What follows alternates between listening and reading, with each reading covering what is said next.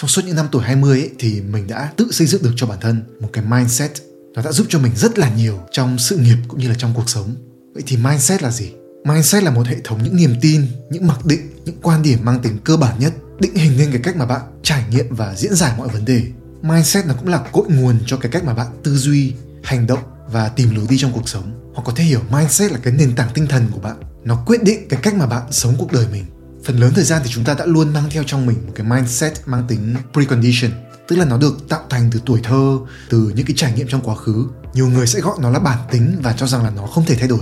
Nhưng mà thực chất không phải như vậy. Sự thật là chúng ta hoàn toàn có thể lập trình lại cái mindset của mình, nâng cấp cái tư duy của bản thân để có thể thay đổi được cuộc sống của mình từ trong ra ngoài. Đây cũng chính là cái cách mà mình đã vượt qua được trầm cảm, vượt qua được sự trì hoãn, vượt qua được cái nỗi sợ bị phán xét để chia sẻ tiếng nói của mình trên mạng và đã giúp cho mình tự tin hơn rất là nhiều và nếu như bạn cũng muốn tạo ra những cái sự thay đổi ý nghĩa trong cuộc sống của mình ý, thì đây là một số những lời gợi ý mà mình cho rằng là bạn nên cân nhắc đây là những lối tư duy đã có tác động vô cùng tích cực lên cuộc sống của mình trong khoảng vài năm trở lại đây.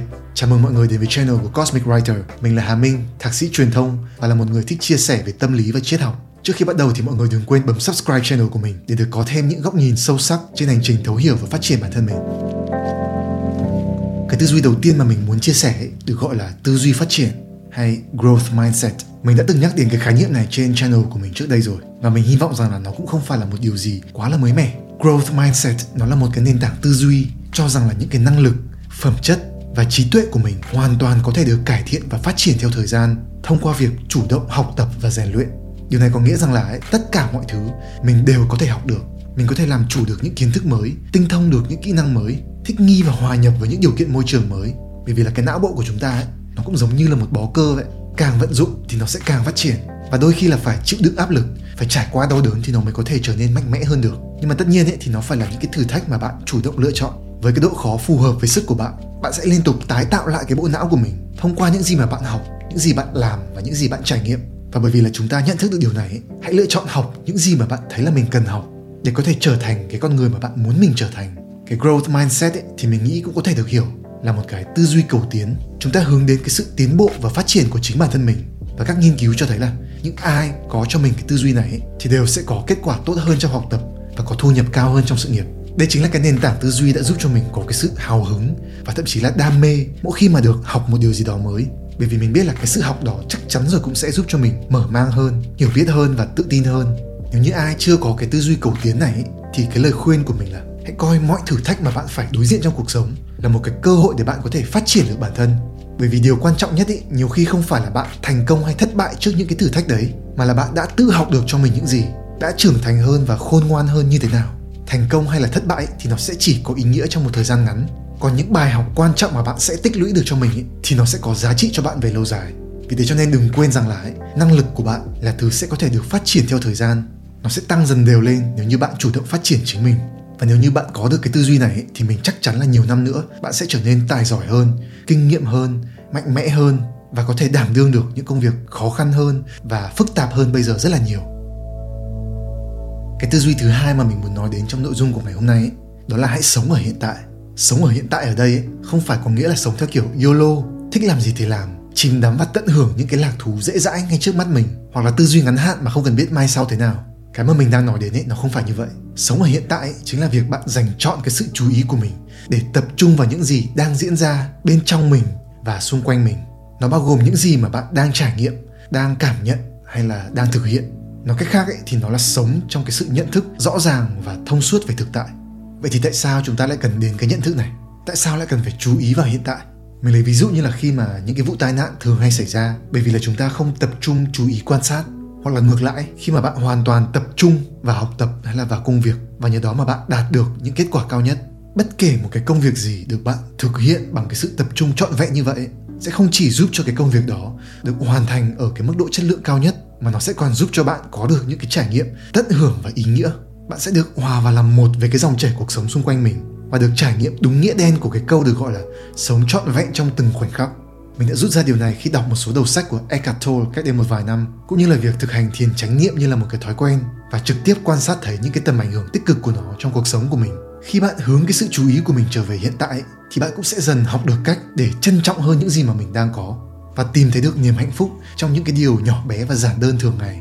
bạn sẽ hiểu được rằng là hạnh phúc ấy hoàn toàn có thể được tìm thấy bên trong mình ở ngay hiện tại chứ không nhất thiết là phải được treo thưởng ở một cái viễn cảnh xa xôi nào đó trong tương lai bởi vì là như triết gia Sam Harris đã từng nói there is only now.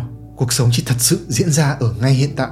Bạn có thể nhìn về quá khứ để thấu hiểu và rút ra những bài học, hoặc nhìn về tương lai để thiết lập mục tiêu và lên kế hoạch.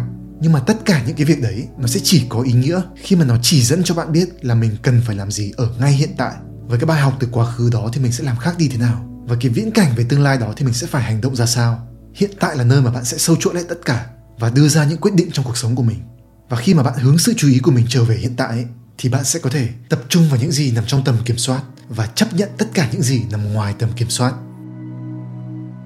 Đây là một trong những cái nguyên lý trụ cột trong triết học thực hành của chủ nghĩa khắc kỷ. Nó gợi nhắc cho chúng ta về giới hạn của chính mình về sức mạnh của sự chấp nhận và về tầm quan trọng của hành động. Bạn thử nghĩ mà xem nhé trước bất kỳ một hoàn cảnh hay một thử thách nào trong cuộc sống ấy thì sẽ có một cái câu hỏi quan trọng nhất mà bạn nên phải tự hỏi đó là mình cần phải làm gì? Mình sẽ phải hành động như thế nào trong cái tình huống này? Hoặc là cái việc tốt nhất mà mình nên làm ngay bây giờ là gì? Và khi mà bạn phân biệt được những cái việc mà mình có thể kiểm soát và những việc mình không thể kiểm soát ấy, thì bạn cũng sẽ biết được là mình nên dành thời gian, năng lượng và cái sự chú ý của mình tập trung vào việc gì với những cái việc mà nằm ngoài tầm kiểm soát của cá nhân mình.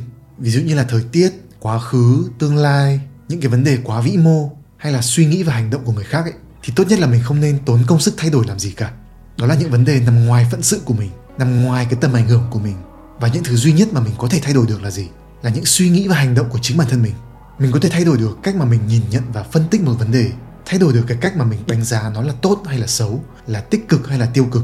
Mình có thể thay đổi được những sự lựa chọn hay là những quyết định trong cuộc sống của mình. Mình thay đổi được việc mình sẽ sống thế nào, ở đâu, với ai hay là làm công việc gì. Còn những thứ khác ấy, nếu như nó quan trọng thì quan tâm cho biết, còn nếu không ấy thì mình chấp nhận được đến đâu thì mình cũng thoải mái đến đấy nếu như mình không thể thay đổi được thì việc lo nghĩ và đau khổ về nó ấy, chỉ là thời gian và năng lượng bị bỏ phí. Nhận thức được cái tư duy này giúp cho mình có được cái sự tự chủ tốt hơn trong cuộc sống. Mình không còn tốn sức bận tâm về những cái vấn đề không phải của mình. Gần như là được tự do khỏi những thứ không cần thiết để có thể được tập trung hơn vào bản thân. Giống như một cái câu nói mình không chắc là của ai. Đại khái là hãy có cho mình sự điềm tĩnh để chấp nhận những gì không thể thay đổi. Có sự dũng cảm để thay đổi những gì mình có thể và có sự khôn ngoan để phân biệt được điều gì với điều gì và cái tư duy cuối cùng cũng là cái khó nhất đối với mình ấy, đó là hãy yêu lấy sự không hoàn hảo của bản thân. Bởi vì là con người chúng ta ấy, không có ai là hoàn hảo cả. Đây là một cái sự thật rất hiển nhiên. Nhưng mà nghịch lý rằng là ấy, đây cũng đồng thời là một cái rào cản tâm lý rất phổ biến đối với nhiều người trẻ trong đó có bản thân mình. Con người chúng ta ấy, thường có cái xu hướng yêu thích hay thậm chí là khao khát cái sự hoàn hảo. Nhưng mà thực tế ấy, thì cái sự hoàn hảo nó chỉ là một cái lý tưởng và cái sự bị ám ảnh với nó dù là trực tiếp hay gián tiếp cũng sẽ đều mang lại rất là nhiều những điều tiêu cực bởi vì là cái lý tưởng hoàn hảo đấy nó sẽ phán xét chúng ta. Nó khiến cho chúng ta cảm thấy tự ti và mặc cảm với những mặt tối của mình. Có thể là những sự thua kém về ngoại hình, những sự méo mó, sự thất bại, sự tổn thương trong cuộc sống. Nhưng mà sự thật là chúng ta ai cũng đều có những cái sự thiếu sót và những khuyết điểm của riêng mình. Và nhiều khi cũng chính điều đó nó khiến cho cuộc sống của chúng ta trở nên sống động. Nó khiến cho mỗi người là một cá thể đặc biệt, với một câu chuyện độc nhất. Và nếu như chúng ta có thể thật sự nhìn nhận được đúng cách như vậy, thì chính cái sự không hoàn hảo này nó lại mang lại cái sự thú vị cho cuộc sống vậy cho nên một điều mà mình rút ra được rằng là đừng nghĩ về sự hoàn hảo như là một cái tiêu chuẩn, mà hãy nghĩ về nó như là một cái con đường. Nó không phải là thứ để mình đạt được, mà là một thứ để mình hướng về. Mình hướng đến cái sự hoàn thiện hơn của chính mình và trân trọng từng bước phát triển, cho dù là mình có đang ở đâu trên cái hành trình đấy. Mình chấp nhận cái sự không hoàn hảo của bản thân, chấp nhận những cái mặt tối của con người mình, học cách để nhìn nhận nó bằng một cái thái độ rộng lượng và bao dung hơn. Mình sẵn sàng mắc sai lầm, sẵn sàng thất bại, bởi vì là mình rồi cũng sẽ trưởng thành mạnh mẽ hơn rút ra được nhiều kinh nghiệm hơn sau mỗi lần như vậy. Và đây là một cái bài học mà bản thân mình cũng vẫn đang phải ôn tập thường xuyên cứ mỗi khi mà mình chia sẻ một cái nội dung mới.